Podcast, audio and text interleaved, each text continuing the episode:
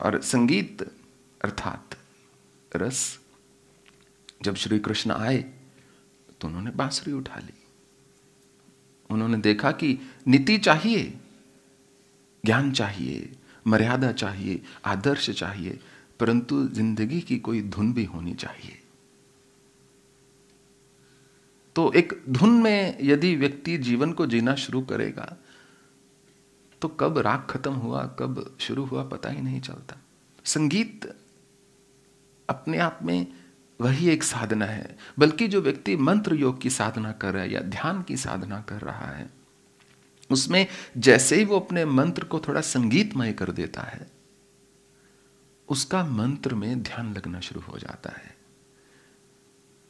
मान लीजिए, ओम नमः शिवाय। ओम नमः शिवाय। आप ऐसे बोल रहे हैं और मन जो है, किसी और चीज़ का उसने चिंतन शुरू कर दिया उस समय।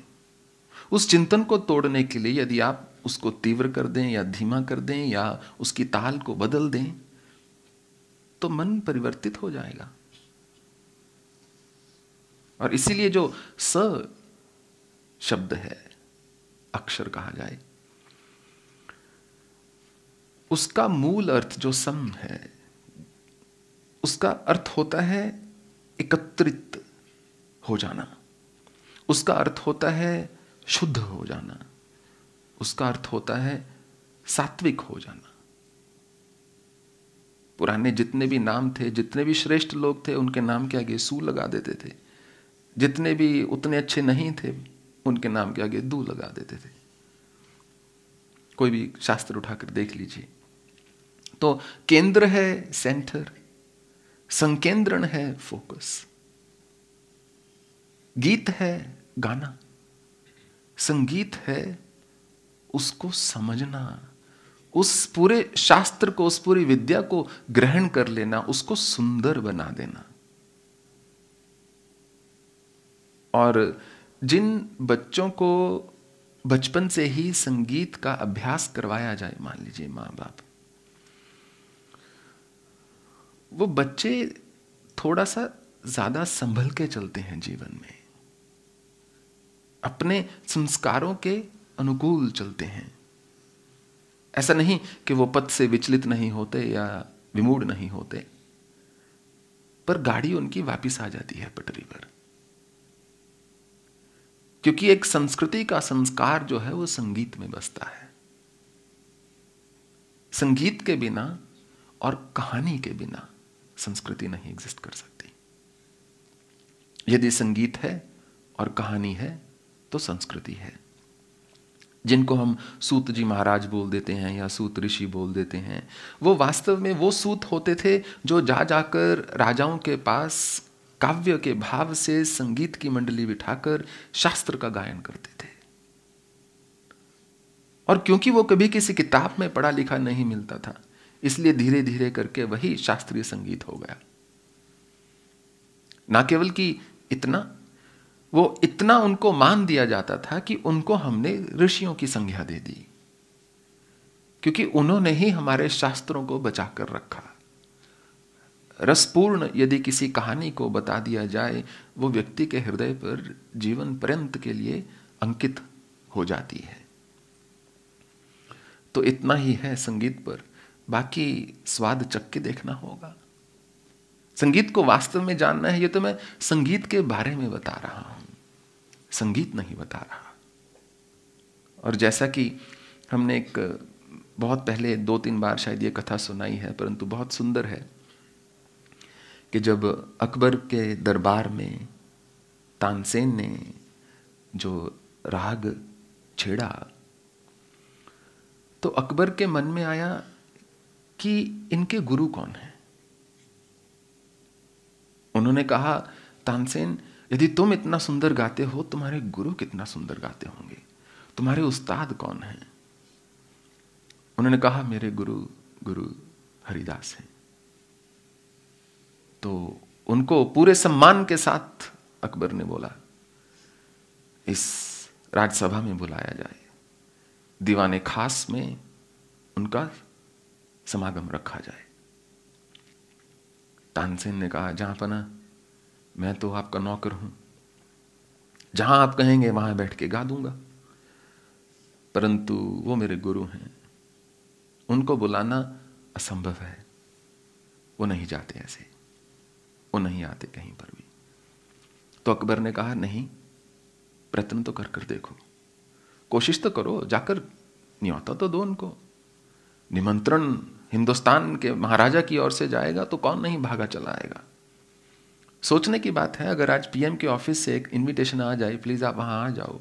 कितने लोग हैं जो बोलेंगे, नहीं जा सकता ज़रूरी है तो तुम आ जाओ इस तरफ़। तो हिंदुस्तान के राजा ने निमंत्रण भेजा है। पूरे थाली लेकर, सुसज्जित, उनको जाकर निमंत्रण दे के आओ। तो तानसेन जो हैं, चले जाते हैं गुरु हरिदास के पास। जाते हैं और देखते हैं कि गुरु को नमन करते हैं, प्रणाम करते हैं। अगले दिन रुकते हैं, फिर चुपचाप वापिस आ जाते हैं। अकबर ने पूछा, तानसेन, क्या कहा तुम्हारे गुरु ने? क्या जहाँ पना चाहे फांसी की सजा दे दीजिए, पर मेरी पूछने की हिम्मत ना हुई। मैं अपनी नौकरी बचाने के लिए अपने गुरु को यह आग्रह नहीं कर सका कि आकर राज दरबार में गा दो।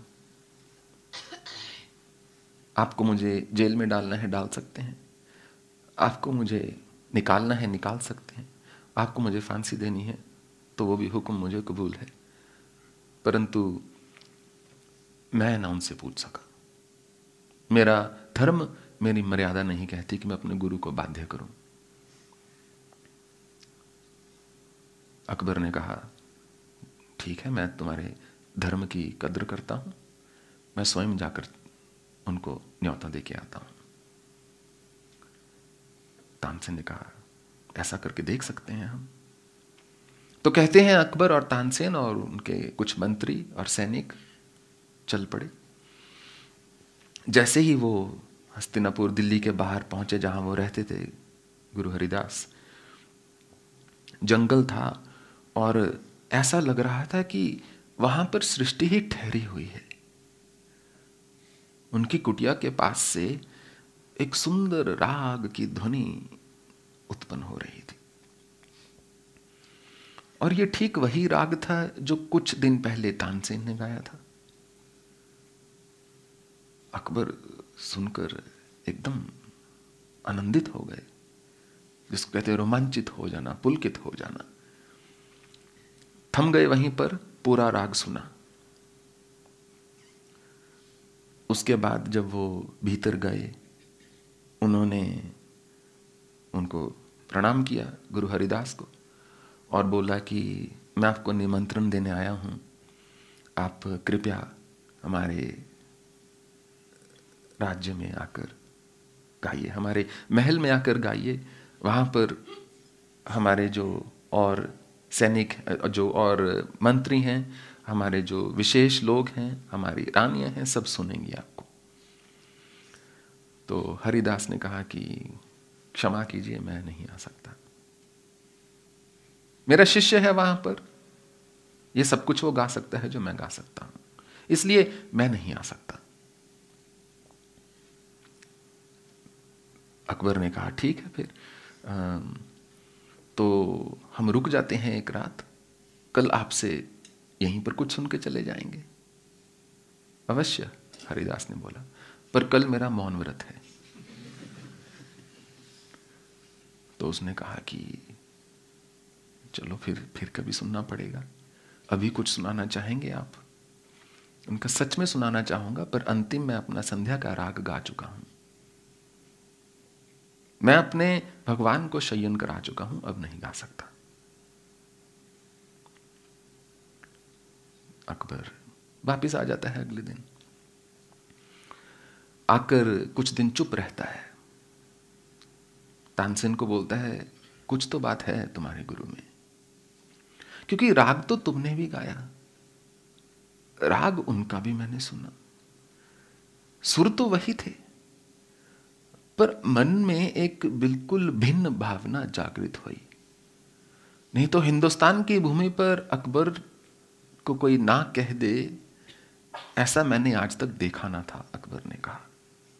मेरे ही मुँह पर मुझे ही व्यक्ति ना बोल रहा है और मैं कुछ राजपाट नहीं मांग रहा उसका। आदर से उसको, व्यक्ति को बुलाने गया हूँ। ऐसा क्या खास है? तुम्हें क्यों लगता है तुम ऐसी साधना क्यों ना कर पाए? कि अपने गुरु या उससे बढ़कर गा सकते। तुम्हारे और उनके राग में क्या अंतर था? तानसेन ने कहा, गुस्ताखी, माफ़, जहाँ पना। परंतु मैं आपके लिए गाता हूँ। वो केवल भगवान के लिए गाते हैं। इसीलिए वो अंतर था। तो जहाँ तो अकबर ने कहा, मानना पड़ेगा तानसेन, तुम्हारे गुरु शायद भारतवर्ष के इस हिंदुस्तान की भूमि के सबसे श्रेष्ठ संगीतज्ञ हैं। फिर से क्षमा चाहूँगा, तानसेन ने कहा। जहाँ पना मेरे गुरु संगीतज्ञ नहीं है, वो संगीत है।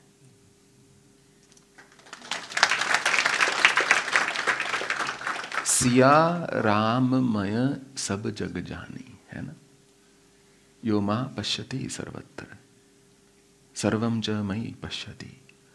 तस्य हम न प्रणश्यामी, स च मे न प्रणश्यति। कहते हैं कि उस व्यक्ति को केवल सब जगह ईश्वर ही दिखाई पड़ता है।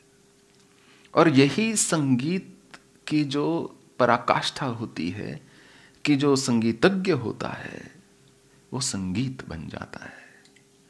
एक्टर और कैरेक्टर में कोई अंतर नहीं रह जाता। एक हो जाता है। फिर जो हृदय से तरंग निकलती है, जो एक सुर निकलता है, जो एक ताल निकलती है, वो अद्वितीय होती है, अभूतपूर्व होती है। तो इतना ही है संगीत पर जो हम कहना चाहेंगे आज के लिए।